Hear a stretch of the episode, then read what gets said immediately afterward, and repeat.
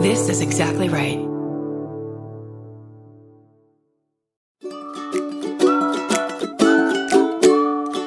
I'm Sarah Iyer, And I'm Stephen Ray Morris. hosts of the Purrcast. That's Purr with three R's. It's a podcast all about cats. We can't talk to cats, so we talk to people who know and love them. Each episode, we invite a fellow feline lover, comedians, celebrities, kitty caretakers, and animal artists, to name a few, and we gush with them about our favorite furry friends. Tune in to the Purrcast on Exactly Right Network for new episodes every Wednesday. Listen and subscribe to the Purrcast and all of Exactly Right's shows on Apple Podcasts, Stitcher, or wherever you like to listen. Right meow.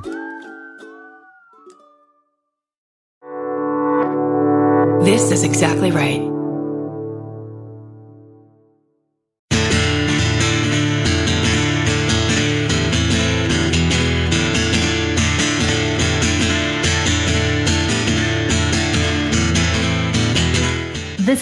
Fall line.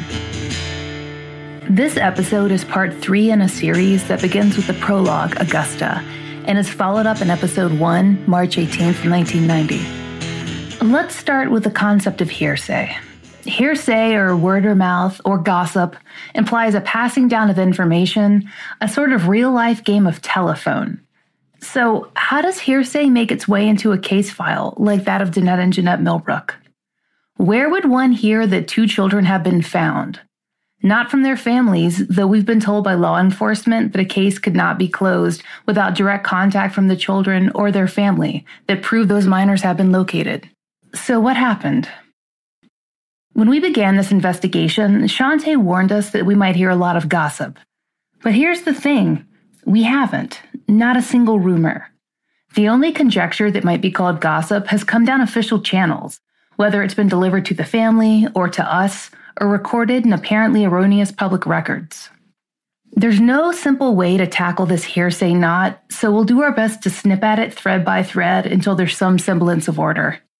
Let's begin where we left off last time, with the twins case file. The case file was closed in 1991. Of this, we are certain. We are less certain as to who closed it, certain in the official, we have paper sort of way. The twins' family is confident that they know. They say the original investigator visited them on April 8, 1991, and told them that it would be closed because Jeanette and Danette had turned 17 and could not be legally made to come home. This is not how it works. Cases are not closed when a person is no longer a minor. Look at the pages of the Charlie Project with its age progressed photos of children who went missing so long ago that they'd be nearing retirement age now. They're still there. You may recall that when we spoke to the original investigator, we were told the case was handed off to a juvenile officer named Westbrook, who he alleged had made contact with the girls. A family member reports having a conversation with NCMEC in the early 1990s, and they were told to ask Westbrook because he was the one with the file and he was the one who was in touch with the twins. The family member reports that when she explained the girls hadn't been found, she was told, well, then go ask their mother where they are. It's worth noting that NCMEC does not have a record of this call and doesn't have many records from the 90s at all. We requested their paperwork, but we've been told it's policy not to share it with anyone other than law enforcement. We requested that the family receive it, but that is also against policy. To the best of our knowledge, all roads lead in one direction, and that's toward the original case investigator. He's now retired, and he closed the case in 1991, but the twins were not officially, at least according to their own paperwork, removed from NCMEC until 1993. What happened in those two years? The original investigator changed jobs in 1994 and moved into a teaching position. It's possible that this was clearance of his records, some regular sort of procedure, but we can only infer that. But if not, why the lag? After speaking to Robert Lowery, we understood how much NCMEC might be limited in such a situation. He told us, and I quote, We don't do investigation. What we do is, when a child is reported, we do have a police report prepared. Now, that doesn't mean we won't take a call from a parent, take the information about their missing child. We will open up a missing child case under what we call technical assistance. And because of the absence of an NCIC record at a law enforcement agency, we would be fairly restricted with what help we could provide, like, for instance, poster distribution and images of the children. We have to have an agency to work with, and for us to accomplish our work, because we are a non investigative agency, and frankly, we are a nonprofit that provides resources to law enforcement to help find and recover missing children. So, in the absence of that, we would work directly with the family and provide whatever resources we can, although I'd have to stress we'd be extremely limited in the absence of an active agency. I have to agree with what Sheriff Roundtree said in 2013 in that article that you sent us, which is that this is a terrible injustice to the family, and that we, what I have to say too, is that we won't give up hope of finding these children and hopefully reuniting them with their family. End quote. We appreciate Mr. Lowery's sentiment, but we wonder how much can be accomplished with the erroneous information offered by the original investigator. Do you remember that file with the confusing notation that the incident report recorded in 2013 had come from a juvenile report? Well, we contacted the Department of Juvenile Justice and, with the signed release of the twins' mother, were able to put in an extensive request for information. There have been many agencies that were short on responses and long on error, but the DJJ was not one of them. They conducted a thorough search of their records using various misspellings, all the recorded birthdays, and a variety of other keyword search methods. They found nothing. They conceded that there might have been a health or educational file that had been destroyed as per policy after a certain number of years, but they had no record of the twins in their system. So, how did Juvenile get there? Perhaps it is as Miss Louise remembers, and that this officer Westbrook stepped in later after the case was closed and offered to help her. That might be why his name appears again and again, despite no official involvement in the case. The original investigator mentioned Westbrook to us too. Specifically, he told us Westbrook was, quote, in contact with the twins, unquote, and he'd heard from Westbrook himself that they were trying to get to Texas.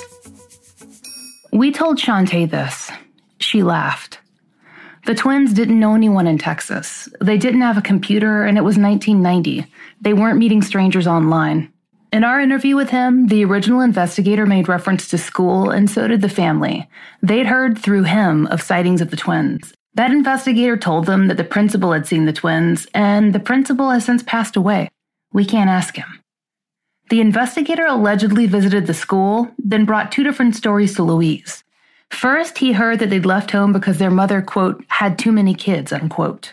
Next came the story that one of the twins was pregnant and they both decided to leave.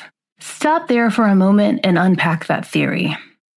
We know it's happened before. Pregnancy is scary and so are parents. But remember that path the twins took. They asked their cousin and their sister to walk them home. How would that aid them in escape? There's another simple rebuttal to the pregnancy story. Both Shantae and Asiander, her older sister, were teenage mothers. By the time the twins disappeared, Asiander had two children and was on good terms with her mother. As with any parent, Louise would not have been overjoyed at the thought of her children becoming mothers so young, but time has proven that her reaction, both before and after the twins' disappearance, is to support her children and help them learn how to mother. Had the twins had any major problems at school? Not that the family remembers or that we know of. We can't access their records, and neither can the family, though Shantae has tried. As for their behavior, that's something we should discuss because it comes up in a few places. There had been a single school bus stop incident in 1989. As Shantae explained to us, the twins attended different schools for a year and they were in different grades. The precise reason for this is not totally clear. Danette may have been held back. We do know that she spent a year getting intensive educational support at another school and then went on to Lucy Laney with her sister. And in that year of separation, they rode different buses and they had to wait at different bus stops. Shantae, who was at a third bus stop, watched all that I'm about to explain transpire. For several weeks, a girl at Jeanette's stop picked on her. It was run of the mill bullying, that kind we all experienced or saw when we were young, and Jeanette tried to avoid her, but the girl kept at it. One day, Jeanette had had enough. She marched down to her sister's bus stop and confronted the girl. A fight broke out, and the kids from all three bus stops ran to watch. Just then, a police cruiser happened by, and the officer stopped and broke up the fight. He took down the girls' names, and that was all. They didn't receive any written summons, paperwork, assignment to a probation officer, or any of the other sort of acknowledgement that they were going to enter the juvenile system. That girl Danette beat up, though, was related to an employee of the high school. The principal, in fact. Though the girl and the twins made up after their squabble, it could have left a bad taste in the mouth of the adult relatives. Maybe that was enough to make the original investigator assume what kind of girls the twins were. He definitely made assumptions about what they might have been up to. This is highlighted in an experience Shantae had with him after her sisters had gone missing. A week or two after the original investigator first visited her mother, Shantae was playing outside with her cousins at a friend's house. The investigator showed up in his county car. Based on what she remembers, it seems that he was there looking for the twins. It wasn't the first time someone had mistaken Shantae for one or both of them. That day, once it was clarified that Shantae was not one of the twins, he told her and her cousins to get in his car. He then drove them to Underwood Homes, a housing project in what is called the Bottom, or Southern Augusta. According to the family, he told the girls that he had reports of the twins at the apartment of someone named Von Treese and that they were getting up to no good. They went inside and the twins weren't there. He dropped the girls back off and left. This was the sort of thing that went on in the spring of 1990, and Louise didn't find out about that trip until much later. No one asked her if she minded her daughter taking that ride. Since she was 19 years old, Shantae has called the sheriff's office over and over. Once Westbrook died and no one was around to help, Louise lost all hope, and Shantae decided that she, working full time and the mother of two, would have to take over for her sisters. One particular call, which took place in 2008, is memorable. In the following interview, she explains the experience. One day I decided to call down there after a co worker of mine which I was working at Kmart at the time. She was helping me with looking for my sister now off of different websites that she know about because she said her father, you know, does stuff like that. So she gave it to her dad or whatever and they put it in. So when she told me that they couldn't find nothing neither, I said, I'm just, let me call down here and see what's going on because I still ain't heard nothing. And I said, I know my mama already said that she's sick of talking to the people because they ain't gonna do nothing to help her. I said, but mama, these are your kids, you know. I understand your frustration or whatever, but we got to get down to the bottom of this and find out what happened to them girls because they're just it's weird. So I called down there. I talked to someone on the phone. Don't remember her name, but they told me that I would need to get in contact with the DFCS office. I said, get in contact with DFCS for what reason? It said, because in the file that I'm looking at, your sister and them had been taken away from your mom. I said, my sister and them ain't never been taken away from my mom. I don't know what you're talking about. They said, well, yes, they have. I'm looking right at it. I said, no, they was not. I said, why would they take two kids out of a home if they're being harmed and she got other kids too and left them in harm's way. You know what I'm saying? Left them to be abused or whatever the case may be. Why would they just take those two girls, particular girls, and leave the younger one still there? I said, that don't make sense. So they told me, well, ma'am, I thought I could tell you right now it's called DFCS and talk to people at DFCS. So I did what they said. I called DFCS. When I called DFCS office, they told me that they had no recollection of my sister now being taken away from my mom. I said, Well, I just got off the phone with the Richmond County Sheriff's Department, and that's what I was told. They said they had paperwork saying that my sister now was taken away from my mom. The lady was like, No, ma'am, I don't think I could tell you unless they had been put in foster care. Now, if they've been put in foster care, you have to um, contact the foster care agency. I said, Well, how would I contact them? And she said, Well, I'm going to give you this number right here. So the lady at defense office gave me a phone number. The foster care agency that I contacted is uh, somewhere in Atlanta. They told me they couldn't tell me nothing over the phone for me to fill out some paperwork. And once I fill the paperwork out, I could send it back to them and then they would let me know. But from their recollection, what they see, she said, uh, no ma'am, they would not um, be put in foster care if your mom didn't know anything about it. Even if so, if they had been put in foster care, they might not have had to told your mom where they were at, but your mom would have had to know that her kids had been taken away, that they had been put up for adoption or put in foster care. But who would want put 17 year olds in foster care? For what reason? They almost grown. I said, does this sound right? The lady was like, no, it, it doesn't. She said, I don't even know why would they tell you that. I was like, I don't know either, you know, but they sent, they did send me the paperwork, but I never filled it out. I didn't fill it out because I already know nine times out of ten they wasn't putting no foster care at no seventeen. And then I already knew off top, even though, yeah, I was young and I don't know too much about a lot of stuff, but that I know they can't, they're not going to take your kids away from you without you knowing. You have to sign documents. Exactly. And then they got to give you a chance to even, you know, say, well, let me fight for my kids. Let me do the right thing so I can get my kids back.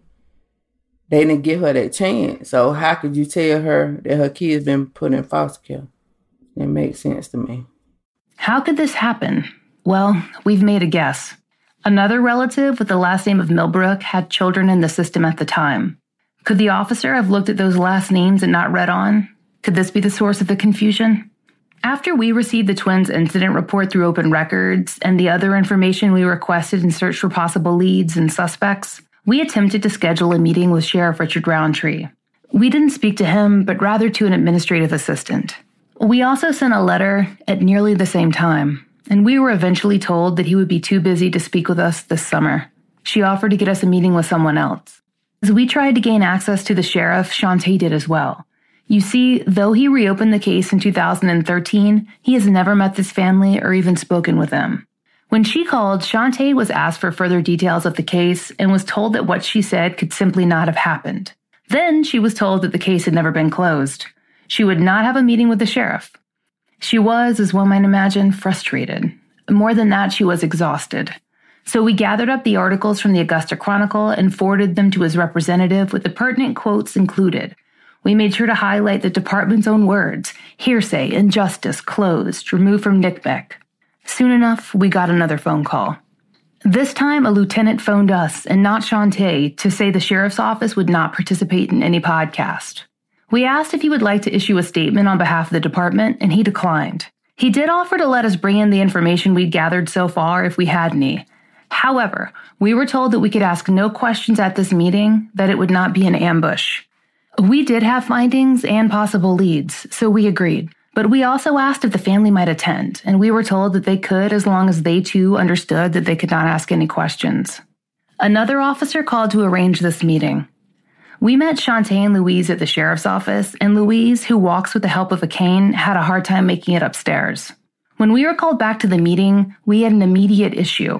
We were told that there were too many of us and that only two could go back. When we explained that the lieutenant had told us the family could attend, the answer was that we had not scheduled the meeting with the lieutenant, but with him, the sergeant. We made the choice to send one host in Shantae and have the other host wait with Miss Louise. Miss Louise's face was hard to read. She quietly flipped through old magazines and she waited. As people came and went on business, each one of them greeted her with a polite hello, and the contrast was unsettling. During that meeting, my co host reported the errors we'd found in the case file. She was reminded that they have no control over those mistakes and that the 90s were a long time ago. We completely agree, but they might be corrected now. And that new information might help uncover leads that, to our understanding, just haven't been there. She was reminded that there is no dedicated cold case investigator and that the department is understaffed. Again, both facts are true. After all, we were meeting with a homicide detective, and no doubt he had some juggling to do to make time for another meeting on his roster, outside of his area of specialty. We did not ask questions, and Shantae did not ask questions. My co host handed over the map, the research, the connections we made between one crime scene and another, and all the little details that seemed to create leads, or at least the beginning of leads. And to his credit, the detective seemed to listen. When we began to discuss DNA and all the comparisons not made at the time the twins' case had been closed, he took careful notes. He searched the system.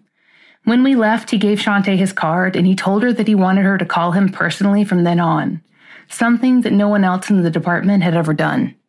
The reopening of a case is not about the deeds or misdeeds of any department. It's not about the embarrassment that might be felt about the past or even the present.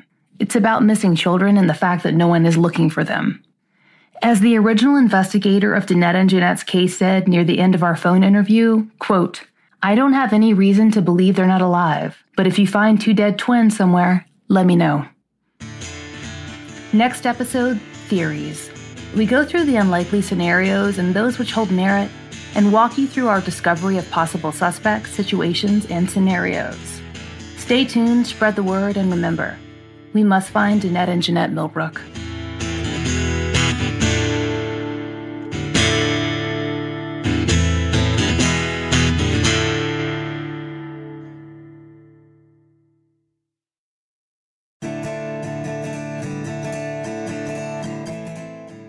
The Fall Line, an investigative podcast focusing on unsolved cases in the Southeast, is back this August with season 5.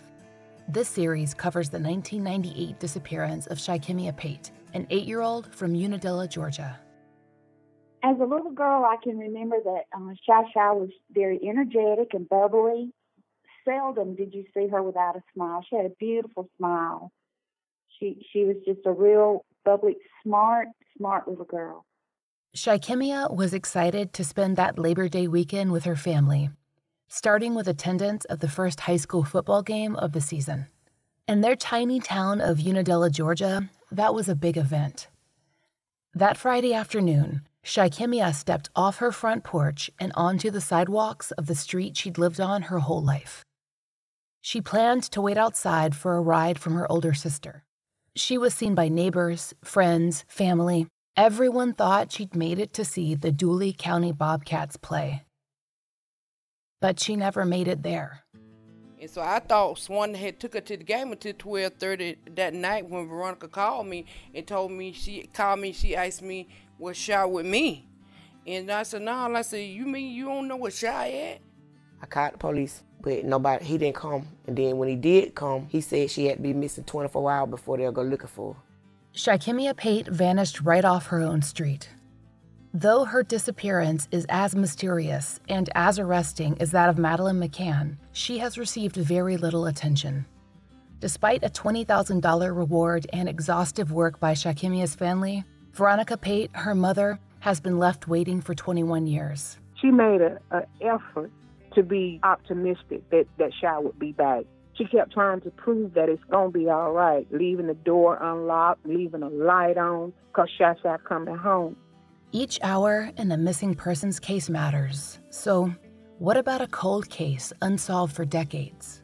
Some of the things that we run into working cold cases is that these cases, I mean, they're old, and um, people's memory is not what they used to be. Memories fade, people die.